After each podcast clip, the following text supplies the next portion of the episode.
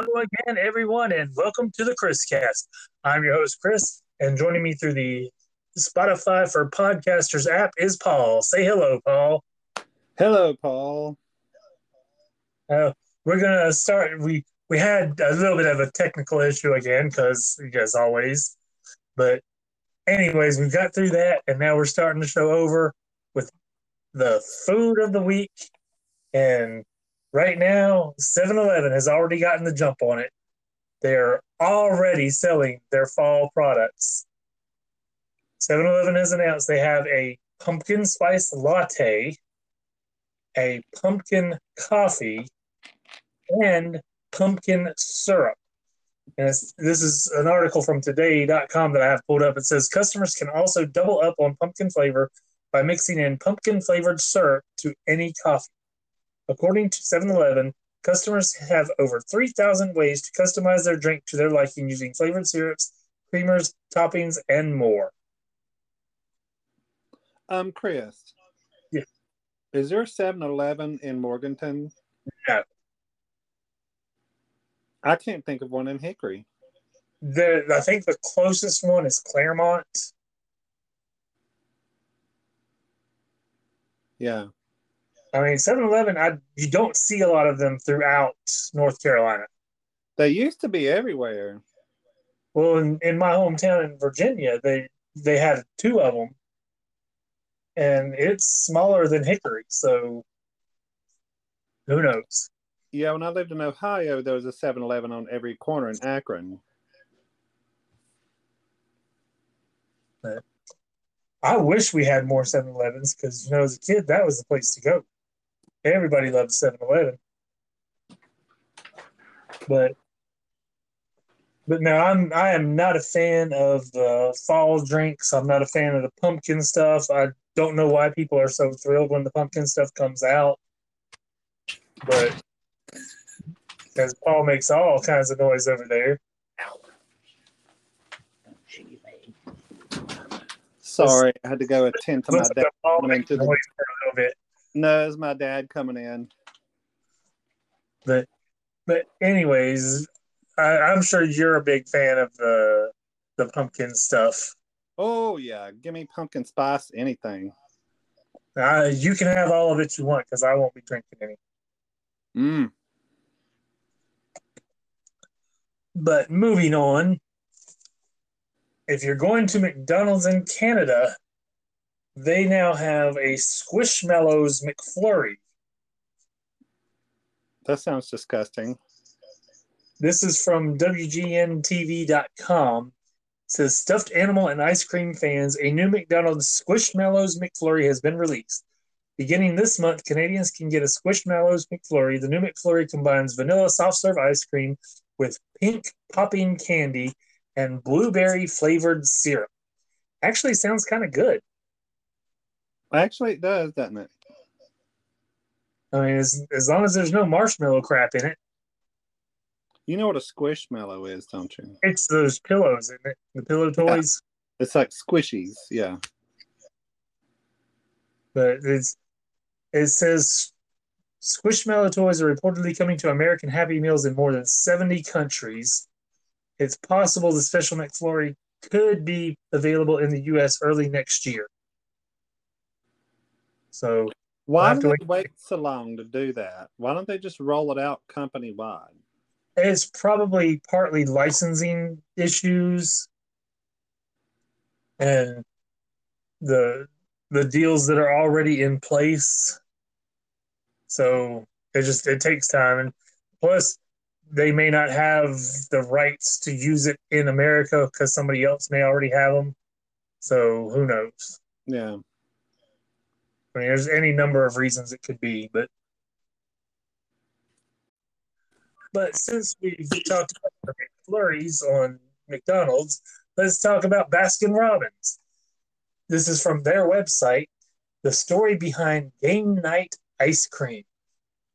And quite honestly, it sounds pretty good. It says in the snack packed scoop really does make the dream work when salted caramel ice cream teams up with M&M's minis, crunchy buttered popcorn flavored clusters, and a sweet but savory caramel pretzel flavored swirl. Tell me you wouldn't try it. I would try, but that's a lot of sweetness. Well, that's why you got the popcorn clusters in there to to, to bring you back. Even the popcorn clusters are caramel glazed. No, it's butter popcorn flavored clusters. Oh, I thought it said caramel glazed. It's a sweet but savory caramel pretzel flavored swirl, Oh, okay. and then salted caramel ice cream. Which I really wish they'd stop with the salted caramel. Like, just go back to plain old caramel. Well, you have you got a choice. You don't have to get the salted caramel. You can get caramel. Well, everything they make anymore is salted caramel. Like this is salted caramel ice cream.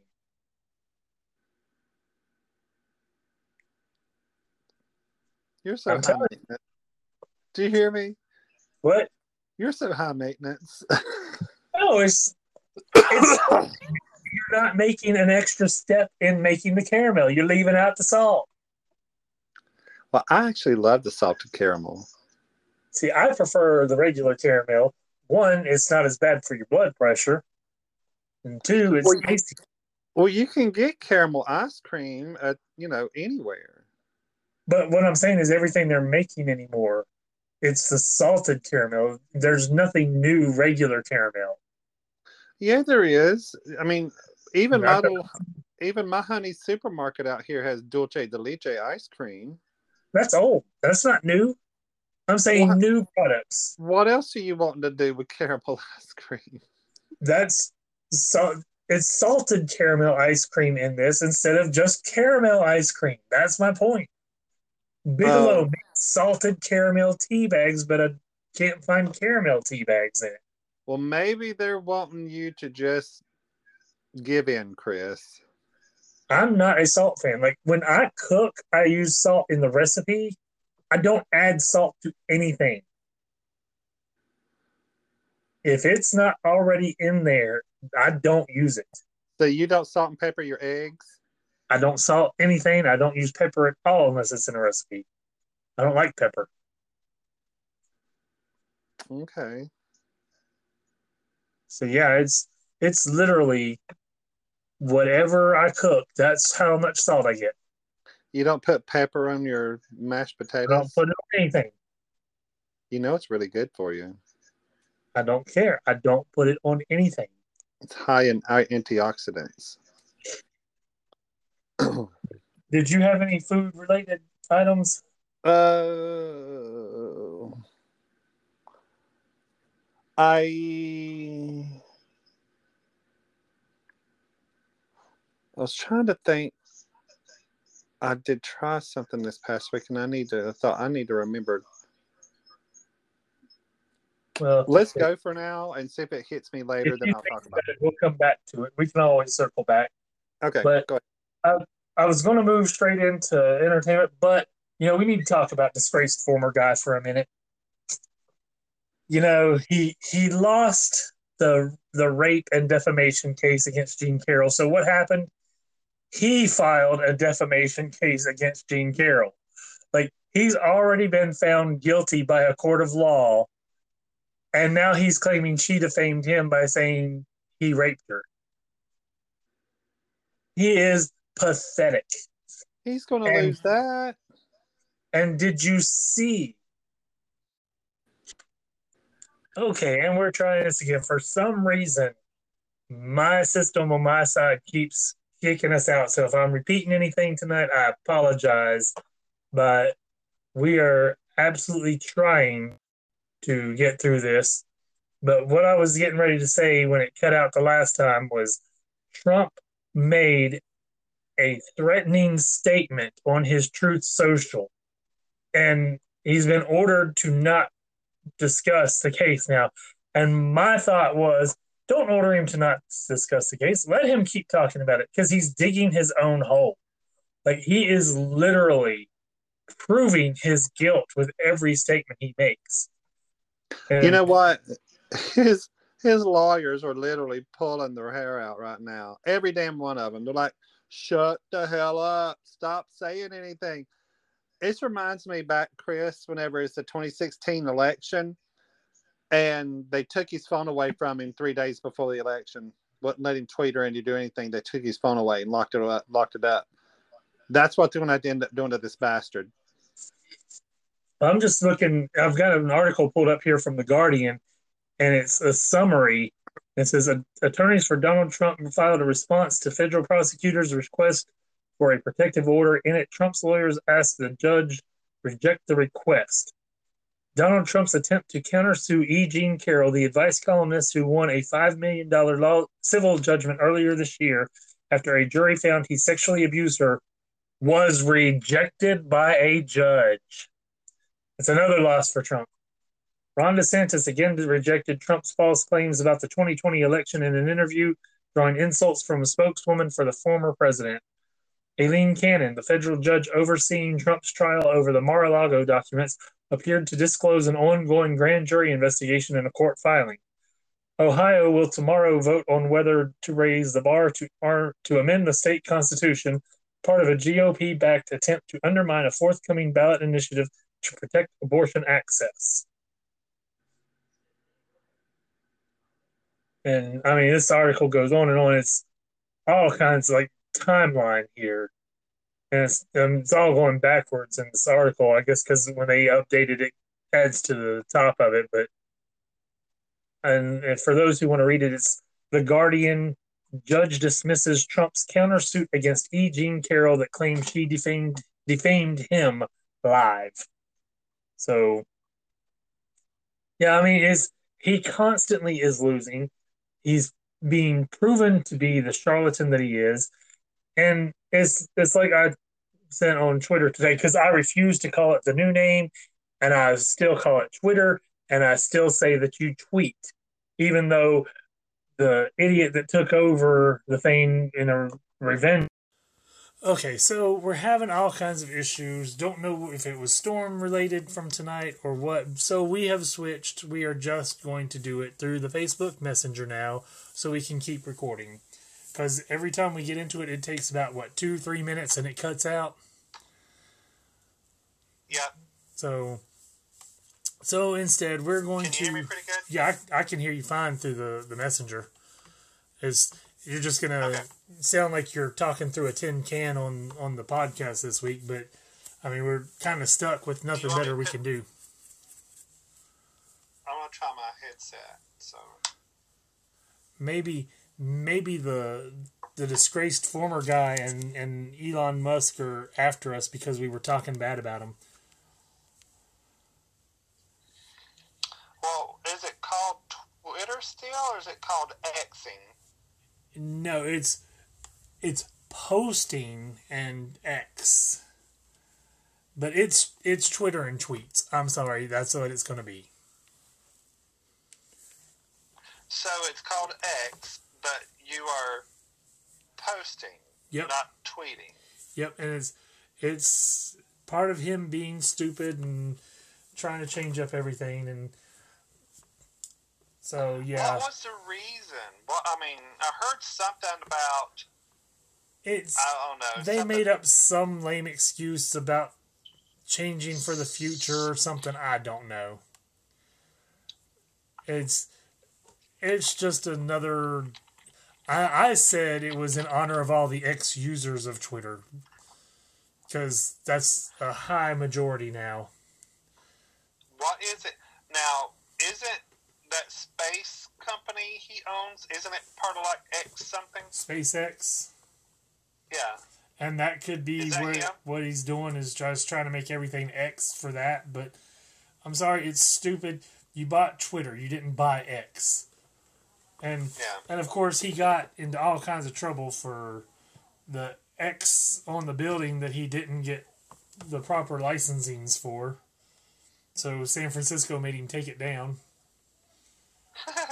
So, but I don't even remember where I was going with that initially because we were talking about the the disgraced former guy and and got onto this but so anyways we'll just move on since we had so many technical difficulties and don't remember where we were but shall we get into entertainment Sure. for what nobody was asking for, Sharknado has now made up a Barbie inspired poster for their 10th anniversary as they're sending the film to theaters. What? Why would you pay to see this terrible movie? Now I get to look shit up on my phone. I gotta, I gotta see this. Yeah. Well, it's I'm on movieweb.com. It says summary. The original Sharknado film will be screened in theaters on its 10th anniversary, giving fans a chance to see it on the big screen. The film has been fully remastered and will include, quote, hundreds of new special effects, promising more kills, thrills, sharks, and tornadoes. The franchise has been successful due to its escapism and fantasy elements, bringing a healthy fear of sharks to life in a different environment. And quite honestly, it's a terrible movie. It looks like it's going to be August 15th and 16th in theaters. But That looks weird. I just, yeah, I, I can't begin to figure out why you would want to pay to see this movie that's so bad. Oh, oh, I'm sorry. You said what? They're coming to the theater with it? Yes. I thought this was just like a promo stunt. No, this is going to theaters August 15th and 16th for the 10th anniversary. That's what I've been saying here, Paul. Well, well, I thought that they, they just came up with like a promo movie poster just like to sell, you know? No. This is actually going go to theaters. this? Okay, okay, okay, Chris. Have you ever seen the first Sharknado? Yes, unfortunately. It's the only one Tell I've watched. truth. That's the only one I ever watched too. And It's it's camp. It, okay, I'm gonna go ahead and say it's campy. spoiler campy. spoiler alert at the end, Ian Ziering gets eaten by a shark and like 10 minutes later chainsaws his way out of the shark. It was stupid. I'm just saying it was campy. It was stupid. I'm not. I'm not saying it was Oscar-winning performances, Nobody is. but you got to think of it. This, you just got to think of it this way. This is this dude played in one of the most successful shows of all time, 90210.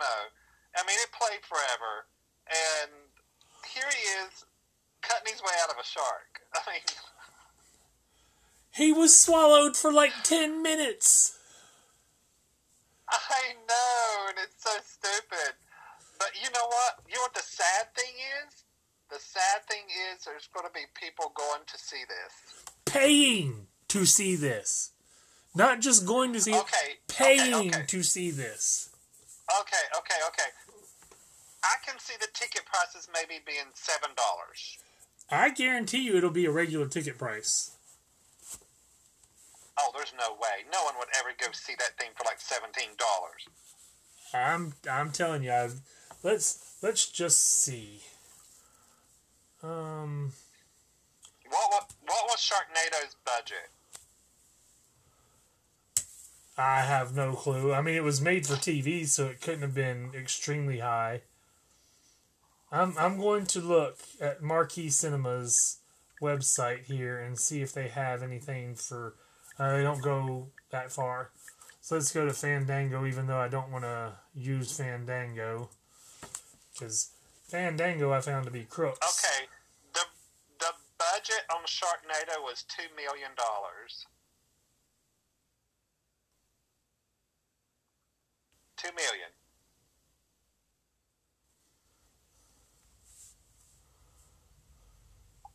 There's a ton of Sharknadoes out.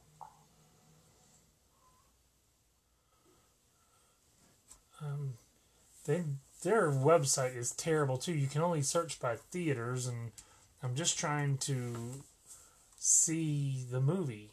Like, I just want to find out. It came out in 2013 in July. Okay, it's Tuesday and Wednesday, August 15th and 16th. The Last Voyage of the Demeter is the only film. Well, there's AMC Hickory 15 has Coraline remastered, which will be regular price, and that's an old movie. But no Sharknado so far. Nope.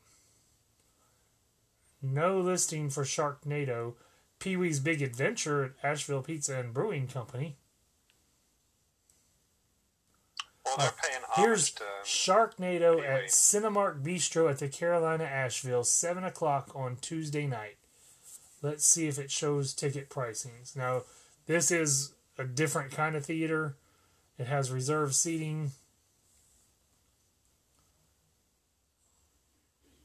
Let's just see. We're selecting F4. are you going to reserve a seat right quick? General admission special event, $13.38 on Fandango. There's no way. There's no damn way.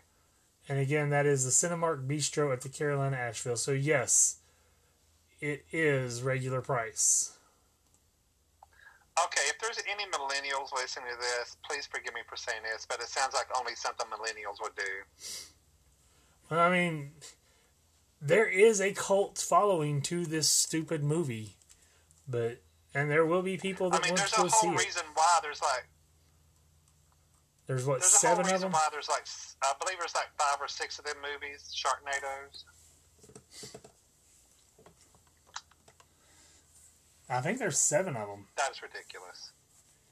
But but anyways, I won't be going to see it. I won't be watching them. Like I I considered watching another one simply because Olivia Newton John made an appearance in it, but I still not watched it. And you know I love me some Olivia. Yeah.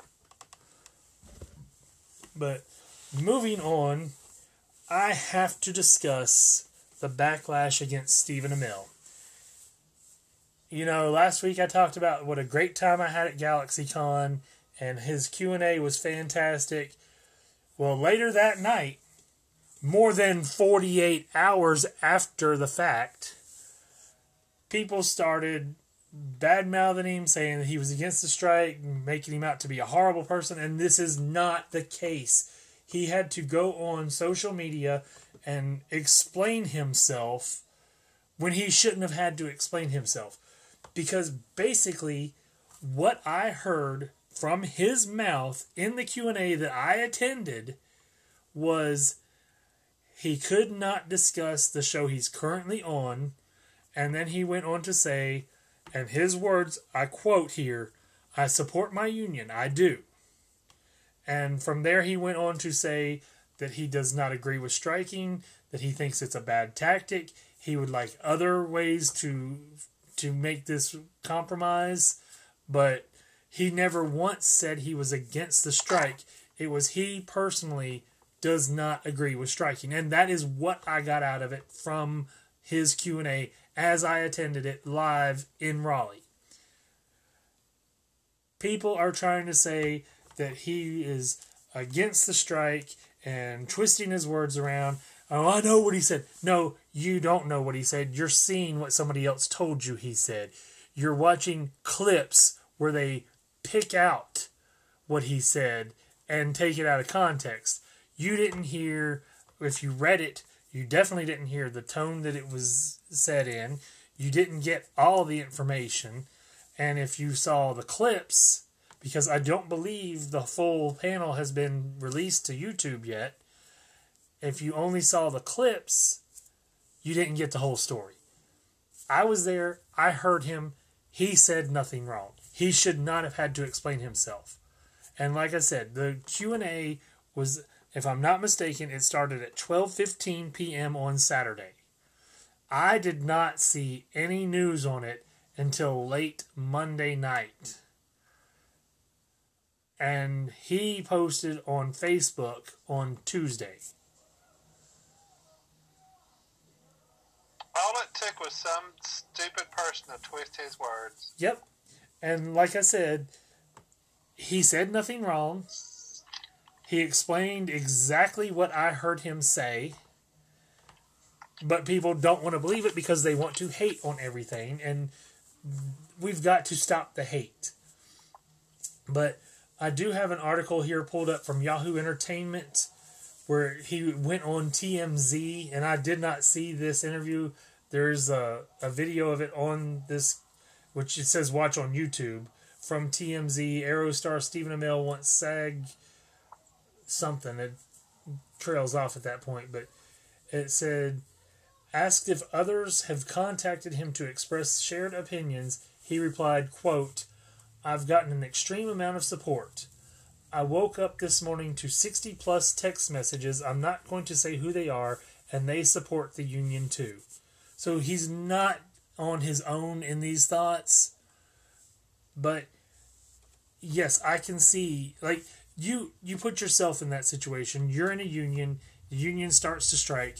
You're barely making ends meet from the pay you get when you're working and now you're out of work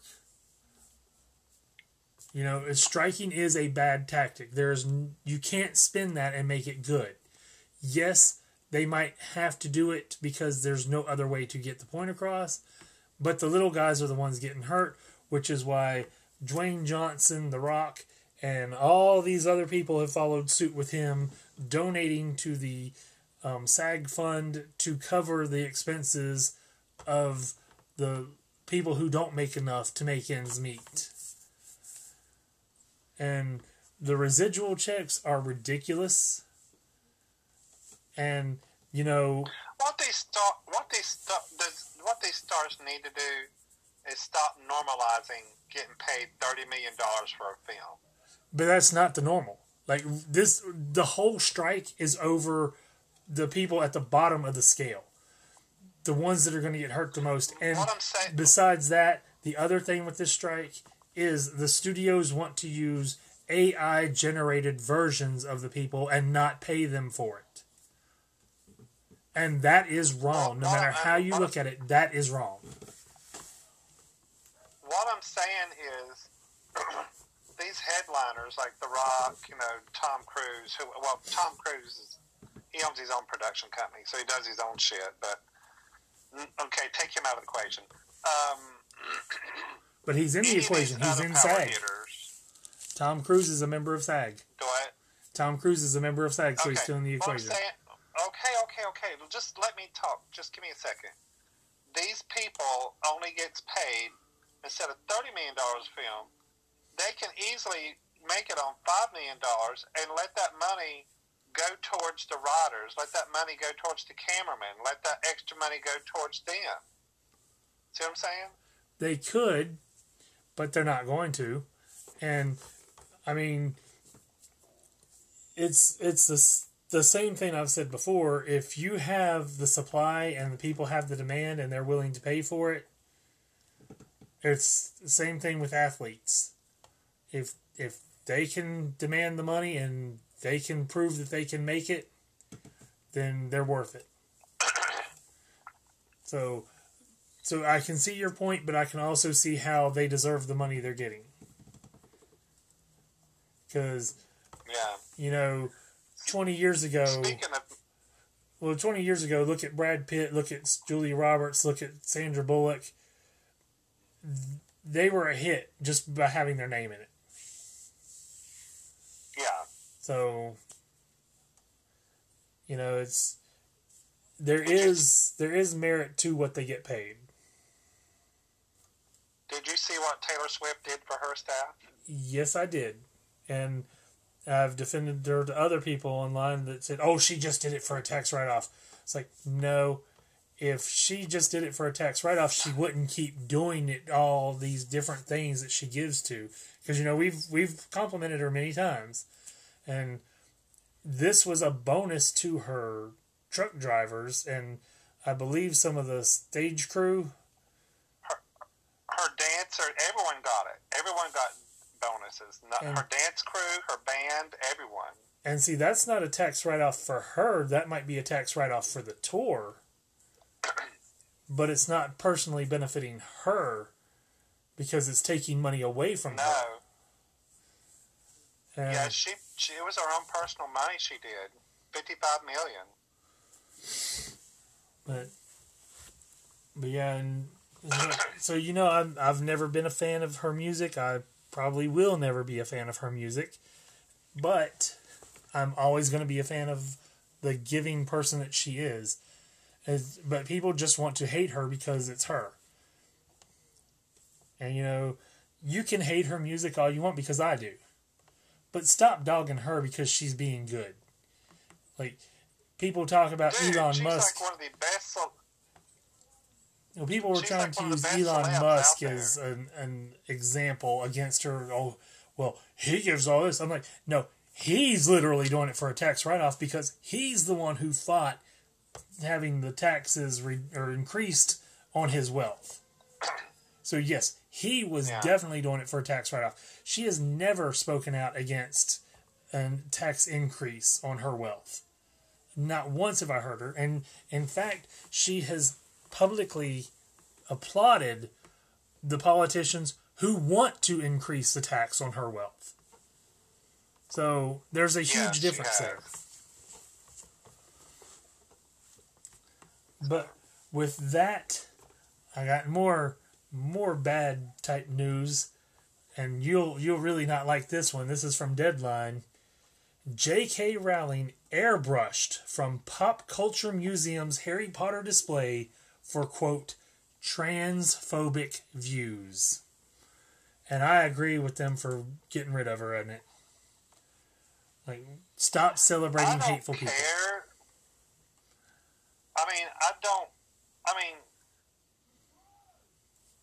I in my mind, I've disassociated J.K. Rowling from Harry Potter.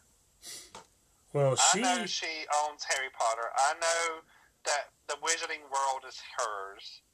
I know all that, and it's made her billions of dollars. But I'm still not going to stop loving Harry Potter stuff.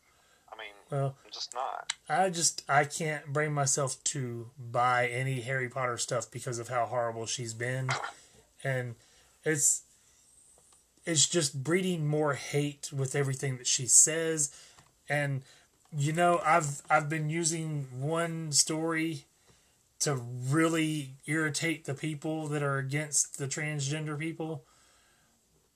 They they applaud Bud Light losing money because of the transgender can, right? Yeah. when you tell them that Donald Trump is the reason that a transgender person can win the Miss Universe pageant, they stop talking. They have no defense and they literally shut up. But that just defies their logic. You do know that, don't you? Well, he is the reason that a transgender person can win, and they support him. He literally Well, made he it is possible. also the same. He is also the same one. Someone put it together a montage of clips of him saying the country runs better under Democrats. When Bill Clinton was in office, it's the best our time I ever, you know, had was money. And Hillary Clinton, Clinton makes a great secretary. Blah blah blah. She's a great woman to run this country. Da da da da. well, that's probably when he was trying to run as a Cameron Democrat and they wouldn't stuff. have him. That would be my So- guess. he this is this is back way before he was running for office. But um, yeah, he's saying the the country runs better under a Democrat. Well, no, And you know when you play that those sound bites for people, they, they just say that's not Trump saying that. Yes, it was. but no, he he was probably running for office, Oh. but he was probably when he was trying to run as a Democrat. But you know, Now, this was back whenever Bill Clinton was in office. So that's how long ago that was. But then there's also what was I gonna say? Something with him. I don't know now, but I had something in my mind. Bill was getting ready to say it, and you it was. Anyways, we'll we'll move on. As another ridiculous item is movies that are planned. This is from InsideTheMagic.net. Crayola is making a Gen Z sci fi movie. That's right, Crayola Crayons are making their own movie. Okay, I'm giving this side eye. What's up with that? I'm trying to see if it says this again inside the magic.net it says as though that were not odd enough it also seems that the newly founded crayola studios is not doing the expected thing and making a movie about an anthropomorphic crayon who goes on adventures with other articles of art supplies and learns something about life but is instead making a science fiction movie per deadline crayola is teaming up with mimo studios to produce a feature film adaptation of the Alien Adventures of Finn Caspian, the popular sci fi children's podcast by Jonathan Messinger. The series follows Finn Caspian, an eight year old who explores the Marlow 280 Interplanetary Exploratory Space Station with his friends Abigail, Elias, and Vale, and Robot Foggy, solving mysteries and encountering alien beings along the way. Crayola's EVP of Marketing Victoria Lozano says that, quote, as world leaders in creative self-expression, the establishment of Crayola Studios is a logical step is a logical next step for us. It builds on plans announced last year to develop entertainment content that inspires and nurtures the next generation and helps them develop lifelong creative mindsets. Our unique perspective offers an exciting opportunity for the industry as it searches for standout new and trusted content that has creativity at its heart. So how Crayola fits into all of that, I have yet to figure out. In my mind, I'm like, how could a crayon company make a movie? That's like saying, uh, uh, this is like the equivalent in my mind. Uh, French's Mustard is starting its own movie production studio. Pretty much. What? Like, I mean, if if they were going to do like short films for like YouTube or something, it might work. But this, I just I don't get it. I don't get how Crayola because short films they could use crayons as the characters, but if you're using crayons as the characters for a feature film, it's not going to work. And it may be that they actually do. Going to be interesting. It may be like Barbie, where they actually use people instead of the crayons, but then how does it fit with Crayola? You know, none, none of it really makes sense, so we'll have to wait and see on it. But, anyways, there's more movies being planned. This is from Insider.com. Monopoly, Play Doh, and all the other toys and games being turned into movies following the success of Barbie. Other movies coming soon include projects inspired by Monopoly, Play Doh, and Beyblade.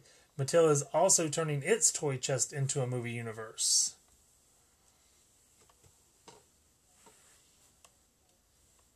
Yeah, but I could see Barbie getting a movie. I mean, she's iconic.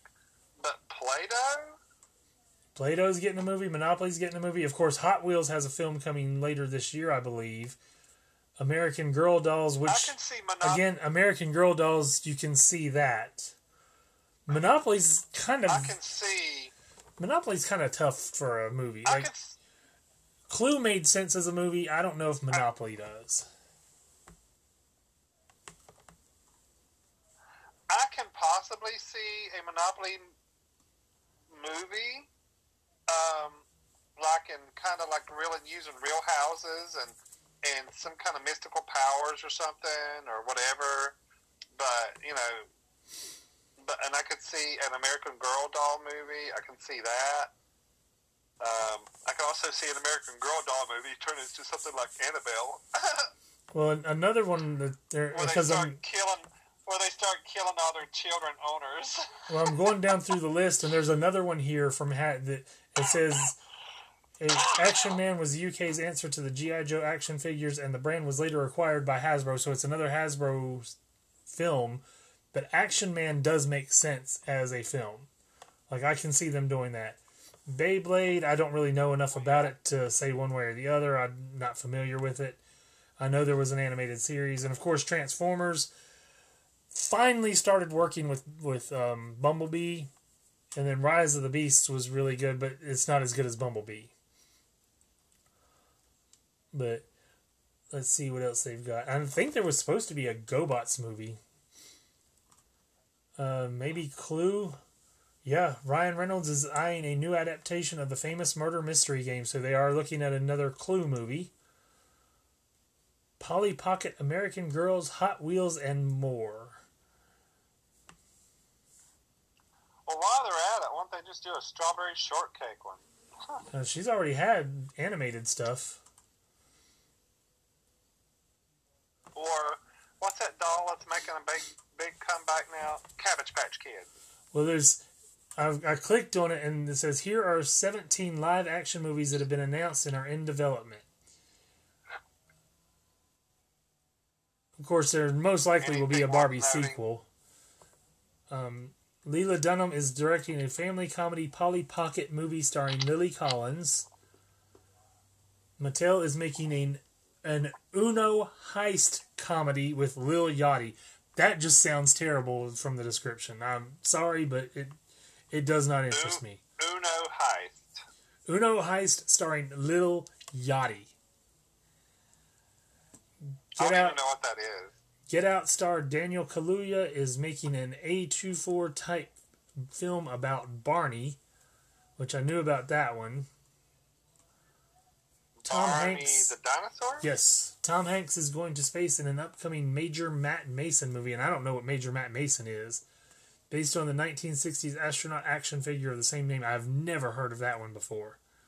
But again, that one you can see. No. Magic 8 Ball is getting the horror treatment. Is it a cursed Magic 8 Ball, I'm guessing? I could I could see that. Mattel is making a new live action Masters of the Universe movie. Star Wars director J.J. Abrams is producing a quote gritty Hot Wheels film.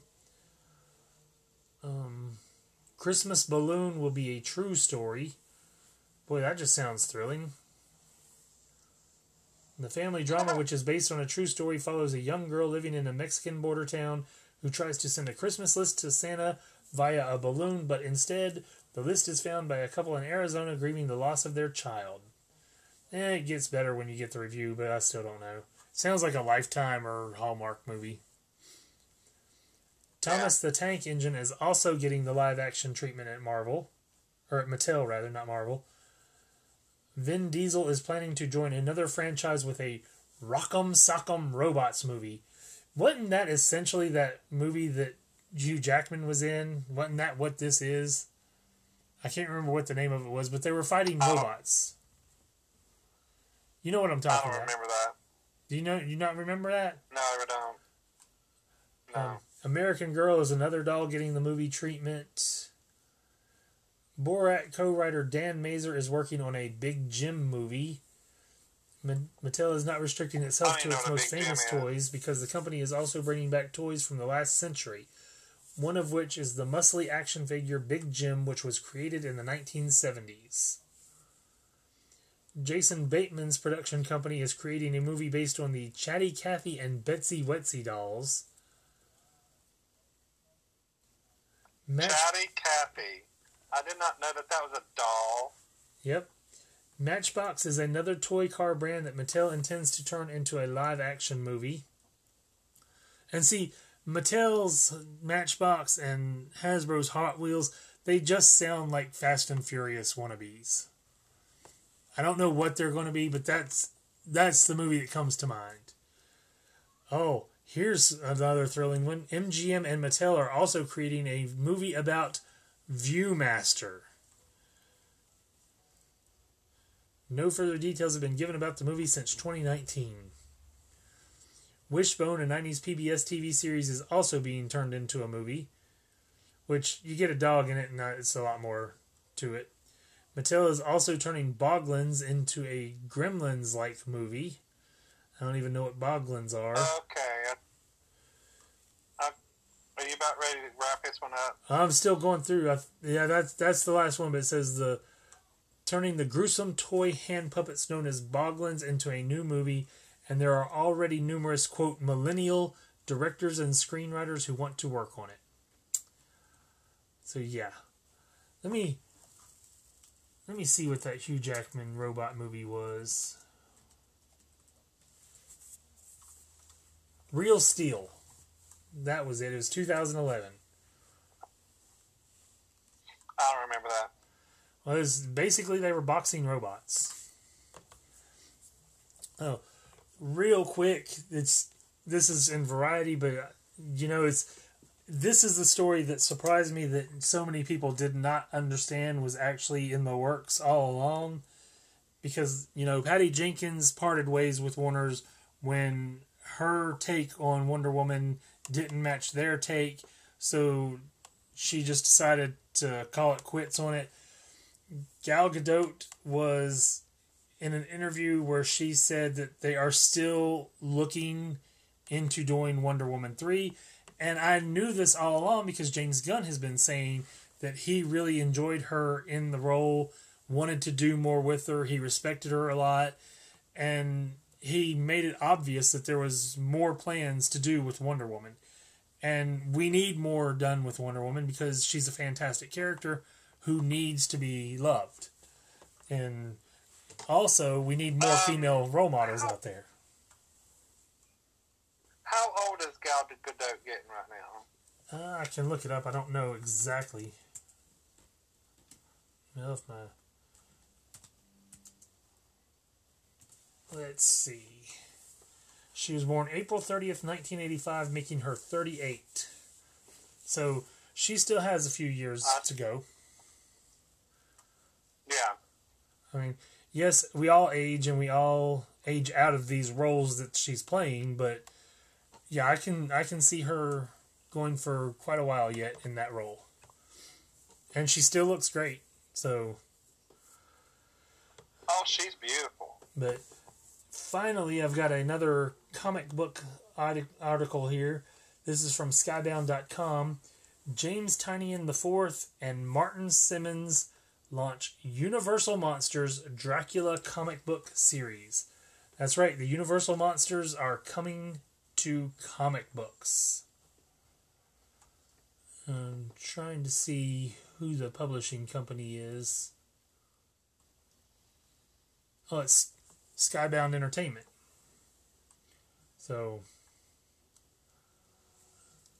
says Skybound Entertainment, the creator led, fan focused, multi platform entertainment company in partnership with Universal Products and Experiences, has announced Universal Monsters Dracula, a new four issue comic book limited series from the best selling Eisner Award nominated team of James Tynion IV, who did World TR 33, Something is Killing the Children, and Martin Simmonds, who did Swan Songs.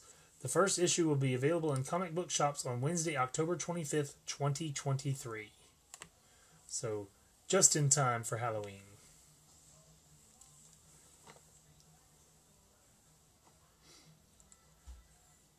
And that is it for the entertainment. I do have a follow up to last week's story.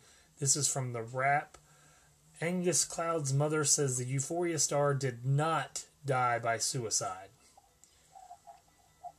And there's still been no cause of death determined, but This article does say authorities received a 911 call at 11:30 a.m. that day in response to what was described as a medical emergency. Cloud was pronounced dead at the scene. Lisa also explained that the intent of her Facebook post was to put an end to online speculation about the nature of her son's death. She began, Friends, I want you all to know I appreciate your love for my family at this shattered time. I also want you to know that although my son was in deep grief about his father's untimely death from mesothelioma, his last day was a joyful one. And the it does continue on from there, so still a lot of questions as to what happened, but hopefully the family at least finds peace in it. And with that, unfortunately, we do have quite a few passings this week, and I've left out a few as well.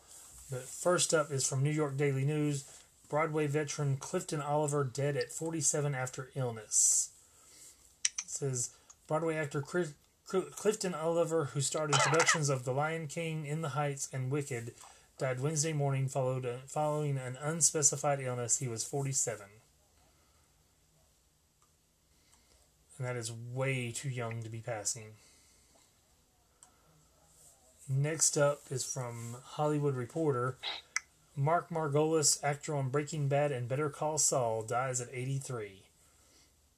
You know, I was not a fan of any of those shows. I never watched one episode, but it does have him. Better Call Saul's awesome.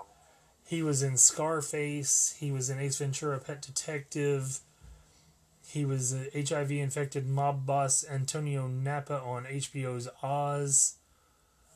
So I mean, he's been in lots and lots of stuff here. Requiem for a Dream, The Fountain, uh, The Wrestler with Rick, Mickey Rourke, Black Swan. He was a fallen angel in Noah. So most likely you know something that he was in. Next up is from Deadline. Sharon Farrell dies. Actress who starred in film It's Alive and on TV's The Young and the Restless was 82. Her death at 82 was only recently discovered by relatives. She died May 15th. Who posted and her relatives posted the news to Facebook, but they were unsure of the cause. That's really sad too that somebody who was in so much passed away what 3 months prior to the announcement being made publicly. Said she had roles in the films The Stuntman, Lone Wolf McQuade, Marlowe, The Reivers with Steve McQueen, and Can't Buy Me Love. And Can't Buy Me Love was a good movie. Did you ever see that? Had Patrick Dempsey in it.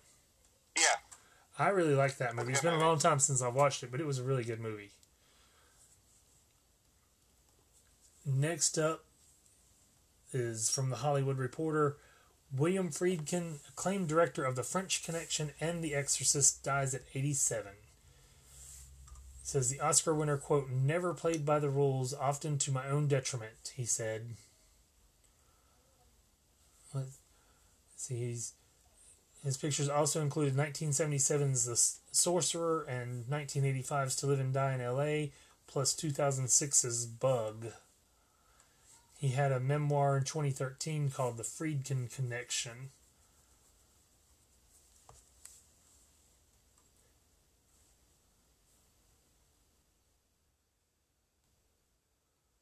So, another huge name gone, and I'm not seeing if there's a cause of death listed or not.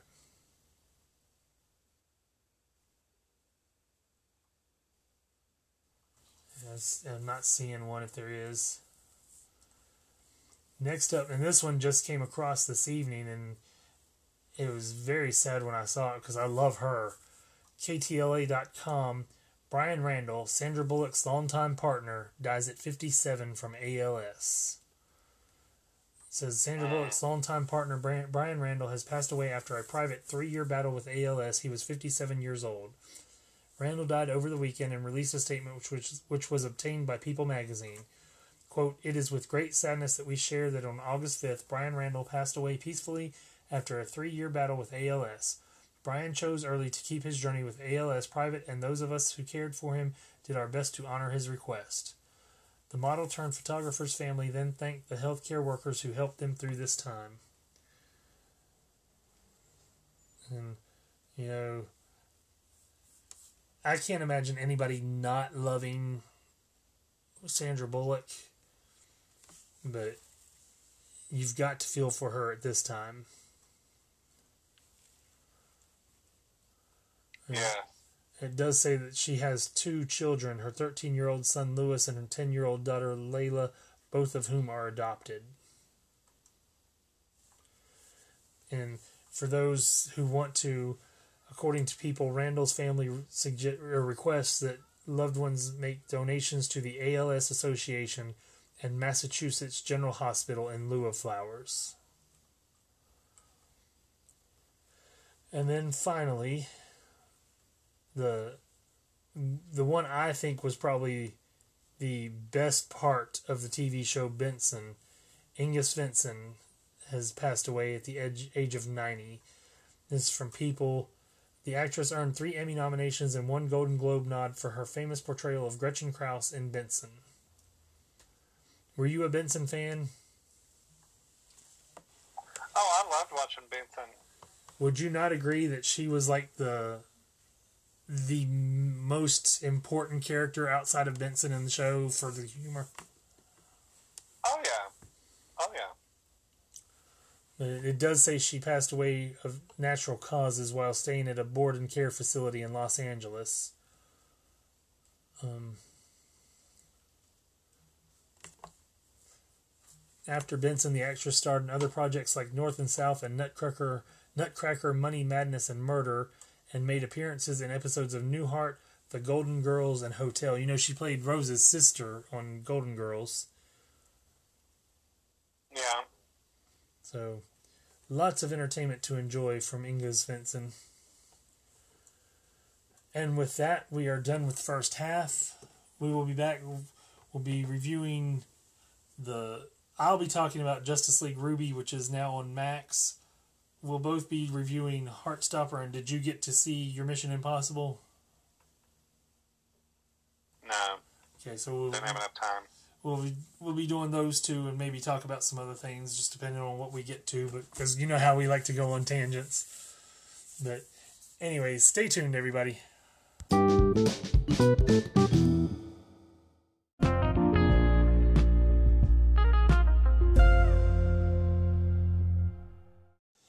Welcome back, everybody. First up, let's do the top 10 movies of the weekend. This is for the weekend of August 4th through the 6th, according to Box Office Mojo. At number 10, down from 8, is Elemental, Elemental with 1.3 million after 8 weeks, $148.4 million. Down from 7 to 9 is Indiana Jones and the Dial of Destiny. It's just over or just under 1.6 million in its sixth weekend for 170.7 million. Up or down from 6 to 8 is Talk to Me, 6.27 million in its second weekend for 22,135,000 so far. Down from 5 to 7 is Mission Impossible Dead Reckoning Part 1. This is so far the lowest grossing of the franchise, I believe. 6.6 million in its fourth weekend, 151,161,282 dollars to date. Down from 4 to 6 is Sound of Freedom, 7.5 million in its fifth weekend for 164 million dollars total. And let's just talk about that film for a second. Did you see the the crowdfunder guy got arrested for felony kidnapping charges? Exactly what this movie is about. What's a crowd thunder? crowdfunder. He was the it was a crowd-funded film. Let me I shared it on Facebook. Let me look it up real quick. It's from comicsands.com. Funder of conservative cult film arrested for the very thing the movie is about. Fabian Marta, who donated to the crowd-funded drama Sound of Freedom, was arrested on felony kidnapping charges. Newsweek reports Fabian Marta, a 51 year old resident of Missouri, was apprehended earlier this week on charges of child kidnapping. Marta, one of the numerous investors who participated in crowdfunding the film's theatrical distribution, played a pivotal role in driving the movie's popularity. Notably, his name is credited in the film as one of the investors who helped bring Sound of Freedom to theaters. Marta openly showcased his support for the film on social media and even boasting about his contributions. Seems he didn't learn a thing, did he? Was the child his though? Uh, no, it was. I, I've already closed out, but it was somebody else, I'm pretty sure. I don't even. Because it's a child, I don't even know if they'll say. I mean, I could understand if it's his own daughter and his and his wife won't uh, grant him any kind of, you know, with his daughter. I could understand that. Is currently confronted with Class A felony charges which could potentially lead to a life sentence in prison. Marta's bail was set at $15,000, but Newsweek noted that he was, quote, released on personal recognizance following an initial appearance on July 24th, and the, quote, nature of the incident of the crimin- the nature of the incident the criminal case relates to is not clear. So there's no word on whose it is, but Well, I, it sounds domestic to me, and that's what I'm getting at it from. So I don't blame him for wanting to see his own kid if that's what it is. um, if he had a court order against it, then he has a court order against it, and that's not the way to go about it. So Yeah, sorry. You know how some people, some people can be complete, utterly bitches and hold their children against them. Yeah, but when when it's the the QAnon crowd funding this film and acting in it and everything else, yeah, I have no sympathy for them. Sorry, I just don't. Well, anyway, next. But down from three to five is Haunted Mansion, nine point two million in its second weekend for just over forty-two and a quarter million so far. Debuting at number four is Teenage Mutant Ninja Turtles, twenty-eight million over the weekend. Its total, eighty-one thousand twelve dollars. Down from two to three is Oppenheimer, which IMAX just extended the release for this film in IMAX due to its enormous success. Third weekend, $29,121,040 for a grand total so far $228,989,660. Meg 2 The Trench is debuting at number 2, $30,002,735, and it has gotten horrible reviews. And of course, holding at number 1, now the first film directed by a female to gross more than a billion dollars worldwide, Barbie. Third weekend is $53,008,647 for a grand total in the U.S. $459,390,060. And I've pulled up the top three. Oppenheimer, its domestic is 41.2% of the gross. International is 327,207,000 for 58.8% of the gross. Over $556 million for Oppenheimer so far. Meg 2, I'm not sure what the budget was, but its domestic take was only 20.6% of the gross. International 115.7 million was 79.4% of the gross, making it 145.7 million so far worldwide. Barbie, Okay, Chris. what? Go ahead. Go ahead. Barbie is at 44.4% of the domestic take. The international take is 574.2 million, which is 55.6%, for a grand total worldwide $1,033,590,060. Now, the reason I was saying the worldwide takes is because of the fact that Greta Gerwig is the first female director to get a billion dollars worldwide on her film, whereas Wonder Woman should have been. Remember, Barbie is the international take is 55.6%, the domestic take is 44.4%. Wonder Woman, because it was re- not received well and not even played in multiple countries, the domestic take is 50.2%. The international take was only 49.8%. So they lost a lot of money in the international market. $412,845,172 in the domestic market, $410,009,114 in the worldwide or in the international for a worldwide total of $822,854,286. So I've I've put on Facebook where I saw that Barbie was the first to do it. I was like, it should have happened in 2017. And you know, I had somebody call me a woman hater for that. I was like, how am I a woman hater when woman hater. I'm celebrating a film by a female director that is about a heroic woman who is a great role model and that I wanted this to have happened six years ago. But Yeah. But that's the kind of hate you at deal with Okay, I want you to look at. What? I want you to look at something for me while you're in there. Um, MI. What's the world total on that? I have to go back and pull it up because I used that to search Wonder Woman. Mission Impossible. The domestic take is 30.6% of the gross. International total is 342.8 million, which is 69.4%. The worldwide total $493,963,282. Not too bad, I guess. No, but it's I, Hey, you didn't mention Indiana Jones. Did Indiana Jones just fall off the top? no, it was in there. It was number 9. Oh, was it? What's Yes. take? The domestic is 46.3%, 170.7 million. International take is 53.7%, just over 198 million. The worldwide total is 368 million, 808,438 dollars. And again, you see a trend here. I'm really surprised, but I'm really But you see I'm the really trend. Every every film has been bigger in the international market than they are in the domestic market, except Wonder Woman. I don't get it because Indiana Jones is such a beloved character. It seems like they're the, you know, you know, celebrated him more. Well, it's Disney this time, which hurts it. It's the last movie, The Kingdom of the Crystal Skull, was just flat out terrible. And it's Besides that, it's a franchise that's character. Who old. direct? Who who was it?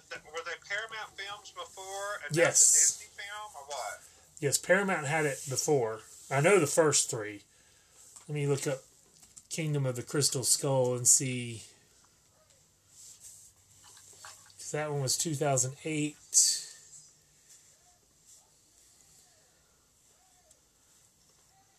Paramount Pictures. So now they ain't Paramount anymore. It's Disney. Yeah, the the new one is Disney. Indiana Jones and the Dial of Destiny, distributed by Walt Disney Studios Motion Pictures. Directed by James Oh, Mangold. So. Steven Spielberg is not even involved in this one. I if that it too. I'm sure it did.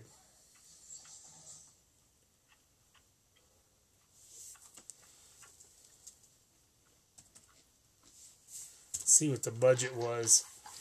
The Dial of Destiny's box office has exceeded 302 million worldwide, passing its estimated production budget of 295 million. So it's still making its money back. It made its money back, but damn, it should have done better than that. Well, like I said, it's an old franchise. Interest has waned. It's Disney. Spielberg's not involved. The last one was terrible. I mean, there's there's a lot of justification for it to have not made as much this time around. Yeah, but 2008 was that was what 14, 15 years ago. Fifteen. So yeah, it's Anyways, and there again, fifteen years.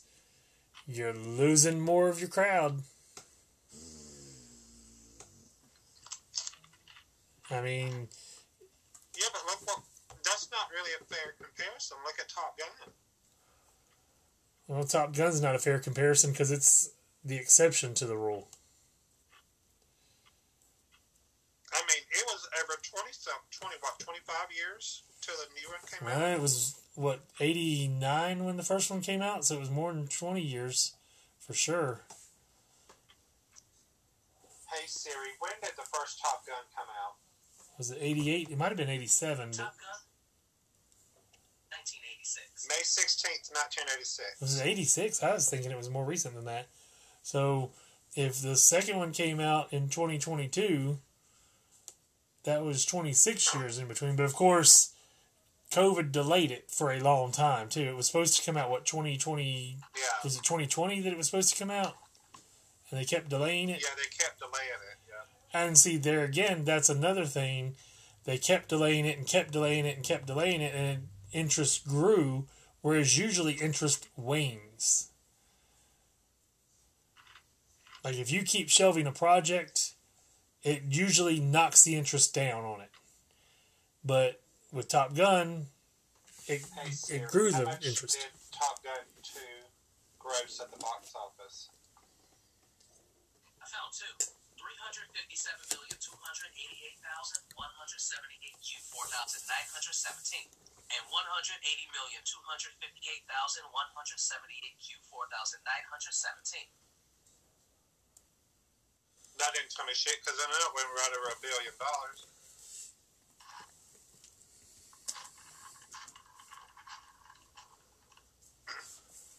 Top Gun Maverick box office. Almost one and a half billion US dollars worldwide. One point five billion. Yep. 1.493. You said one and a half million.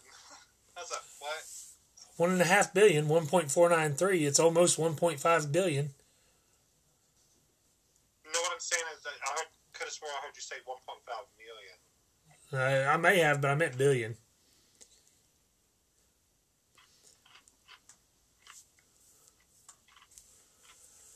I, I knew they That's said huge. Barbie was the second highest grossing film of the year.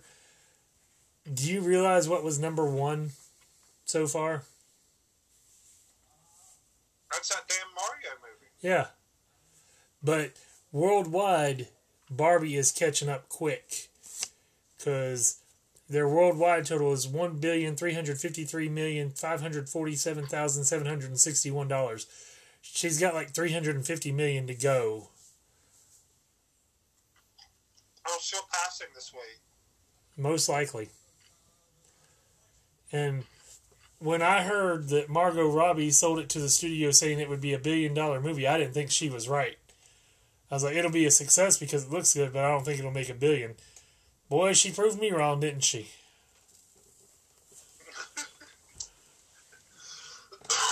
I never thought it'd make five hundred million. But number three film so far for the year is Spider Man Across the Spider Verse. Number four is Guardians of the Galaxy Volume 3, and number five is The Little Mermaid. Oppenheimer's in at number seven. And see, this just proves that people hate DC just to hate DC when Ant Man and the Wasp Quantumania is the eighth highest grossing film of the year. Okay, question: How many of those films in top five is Disney films? Um, two, four, and five. And Guardians of the Galaxy Okay. Volume 3 was Marvel, so it has that. It had the built in audience. It's not just Disney. The Little was Mermaid say, was well, number well five. just Go ahead and say that's a. You might as well go ahead and say that's a Disney film too, because Disney owns Marvel. What? Guardians of the Galaxy. That's what I was counting. I did not count Spider Man Across the Spider Verse because it's Sony Films that did that. Columbia Pictures. I'm talking about Guardian. I'm talking about Guardians Against the Galaxy. I, that was that was number four, and, and Little. Mermaid was number five. Those are the two Disney films I was talking about.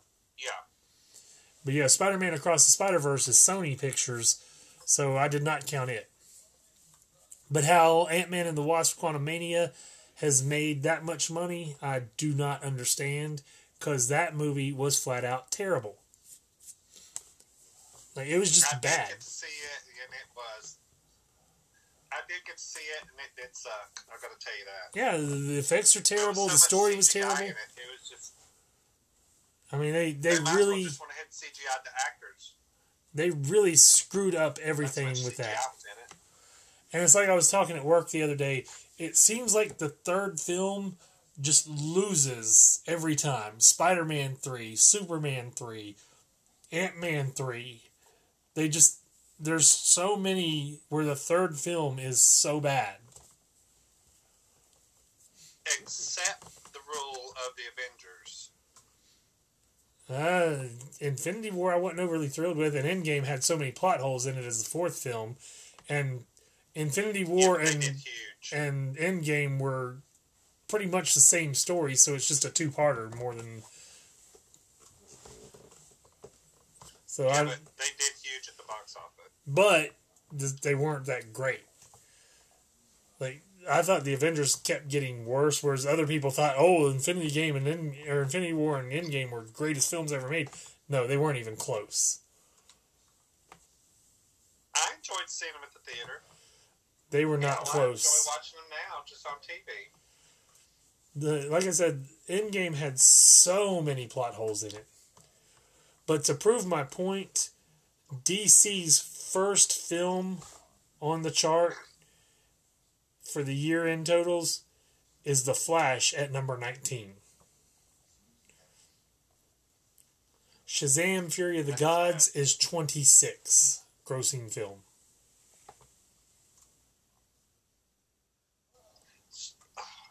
Like they'd be better than that.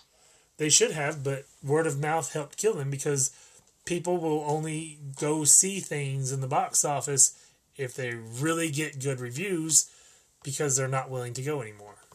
Like, demand for theaters has not really come back. I mean, we have two films this year have made over a billion dollars, and this is August. Look back before the pandemic. How many films did we have that made over a billion dollars worldwide?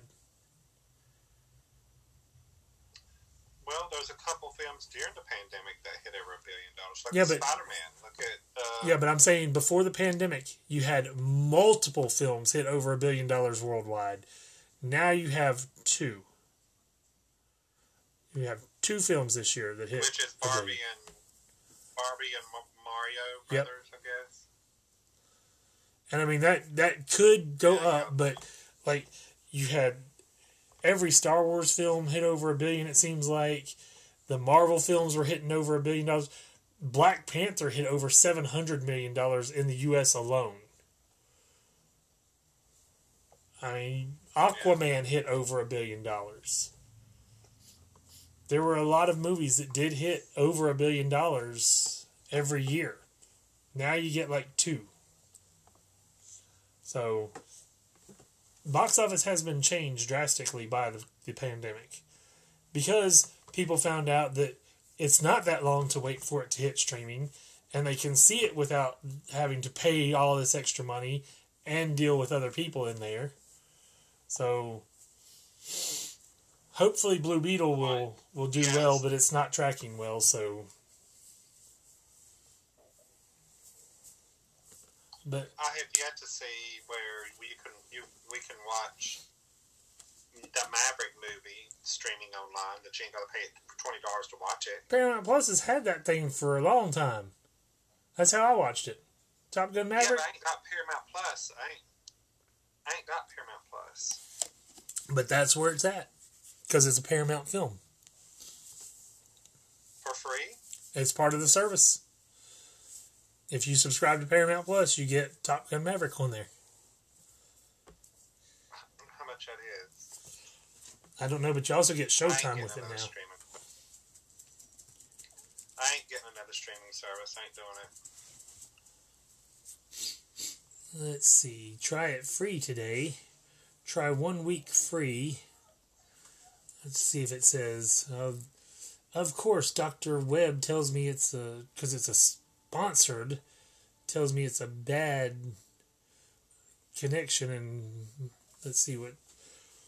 Five ninety nine a month starting. Paramount Plus Essential is five ninety nine a month.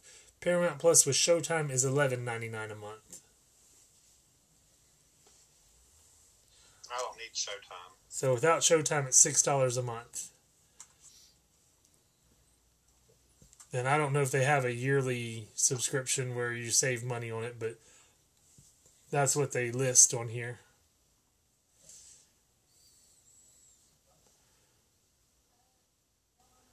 Yeah, there's. Oh, here's an annual plan. For a year, you get five ninety nine or fifty nine ninety nine a year that's five dollars a month. So you basically save ninety nine cents a month if you get it for a year. So you basically I'm gonna save twelve dollars. Okay.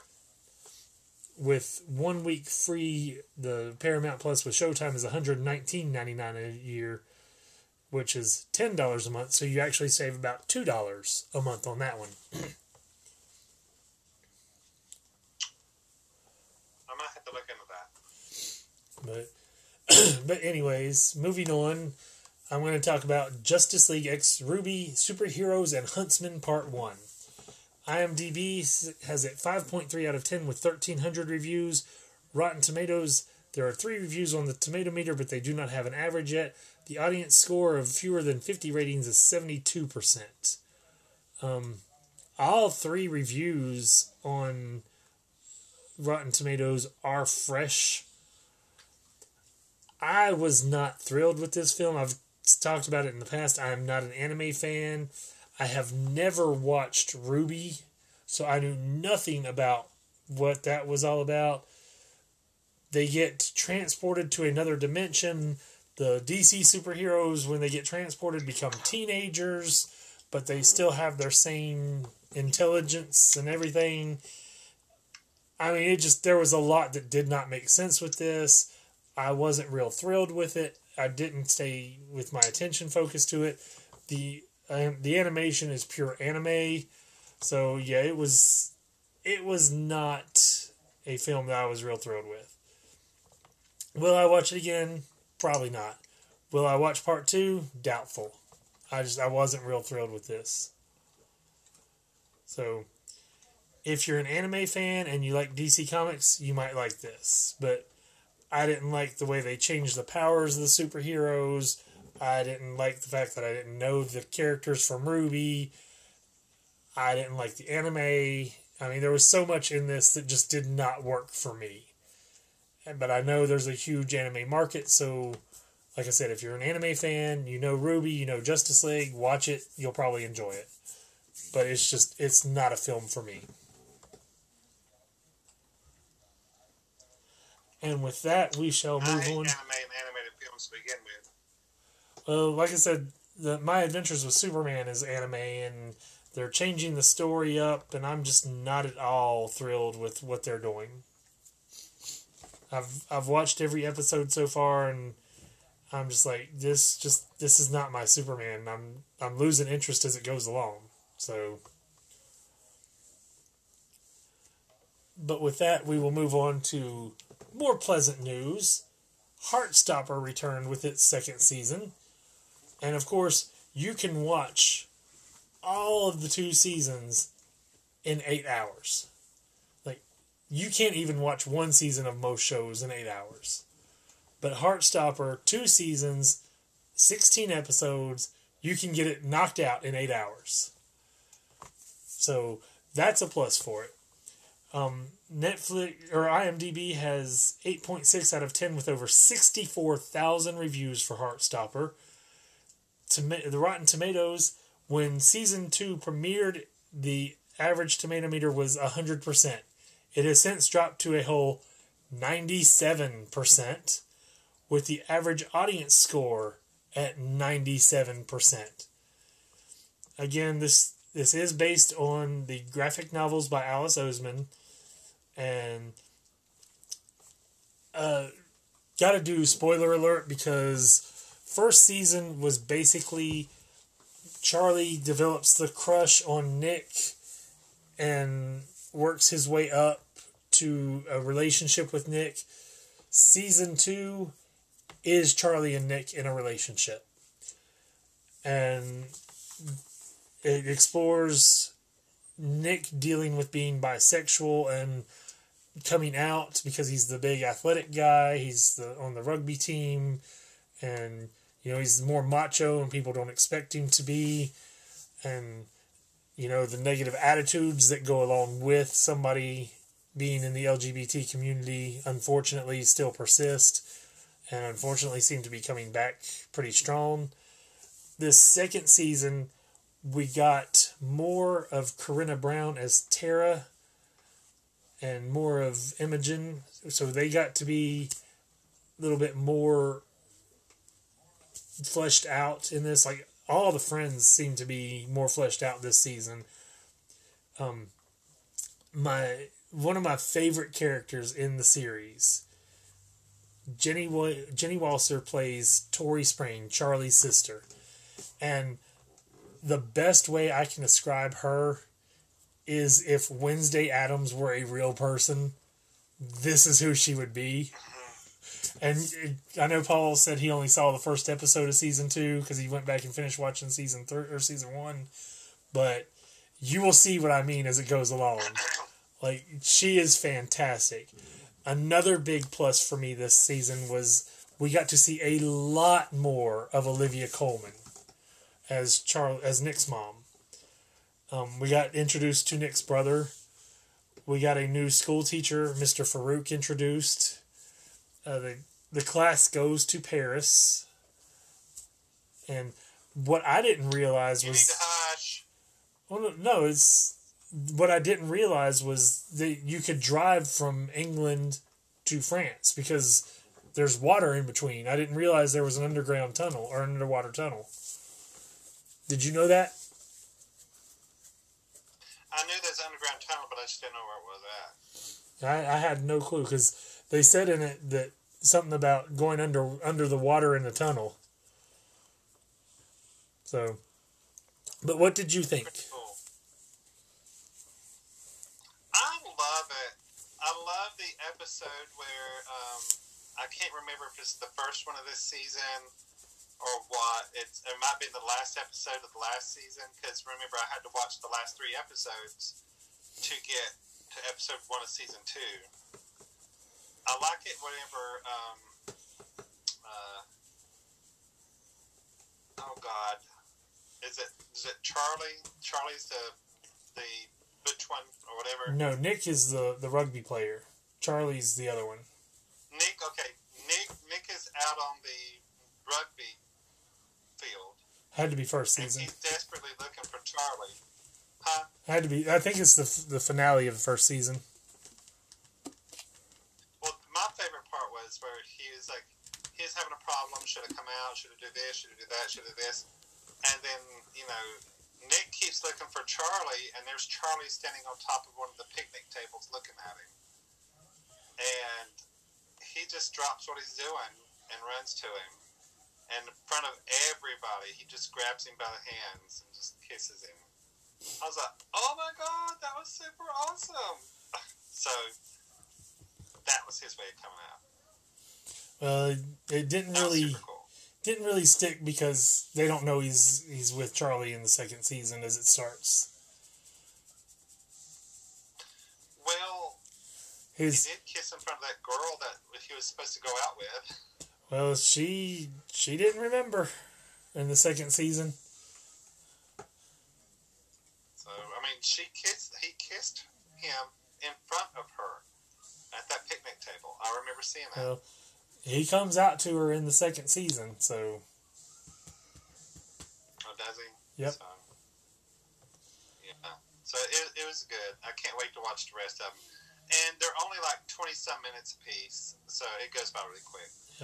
Well, some of them some of them are a little over 30 some of them are under 30 so like i said within eight hours you can see the whole two seasons and Yeah. honestly i highly recommend this series it's like i said i found out about it because comicbook.com was talking about it because it's based on the graphic novels. It's not a superhero story at all. So when you think comic books you tend to think superheroes. No there's a lot more to comic books than superheroes.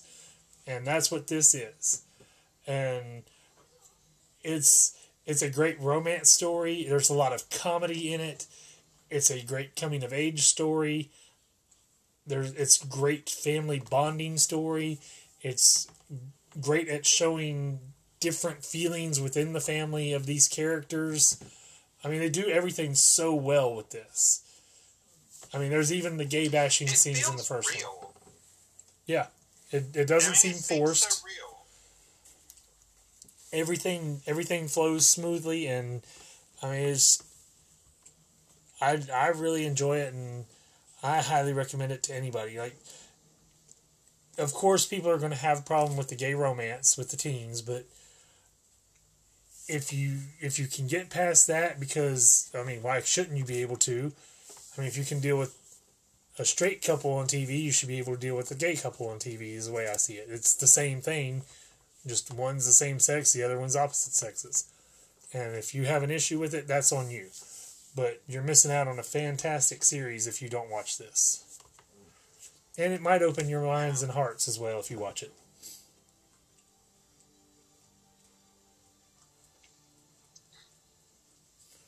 But, It is cute, and I enjoy it.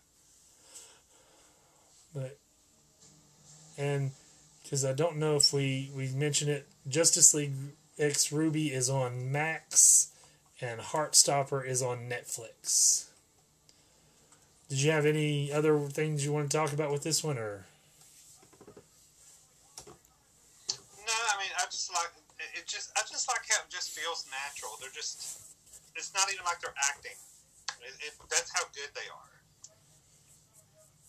With the back and forth, you know, laying in the bed, messaging each other on the iPhones, and you know, sending a message and just looking at the iPhone to see if it's going to come through, and you keep pulling down on the screen, pulling down on the screen. I'm like, that that's me sometimes. You know, it's like I'm pulling down on the screen. It's like, are they not going to text me back? You know, so it's yeah, it's I get it. It's it's it's a good show. It really is. I just I I've been suggesting it to multiple people. I'm like, you really need to watch this. It's such a good show, so well written, and also really good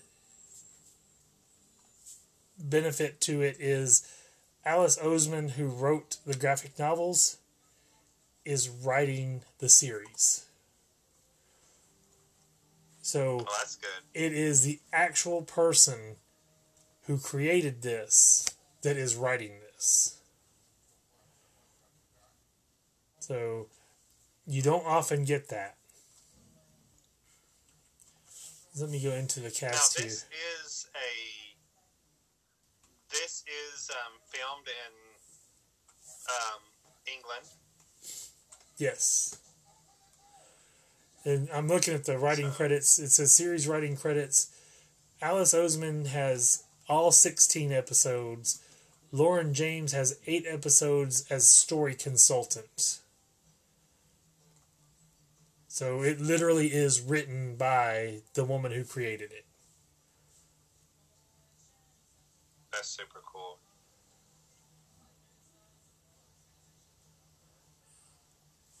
Country of origin, United Kingdom. Filming locations Herne Bay, Kent, England, in the UK. Windsor, in the UK. Burnham Park, Slough, England, UK. London, UK. And Paris, France. I knew they were filming in Paris. There was no way they could have faked that one.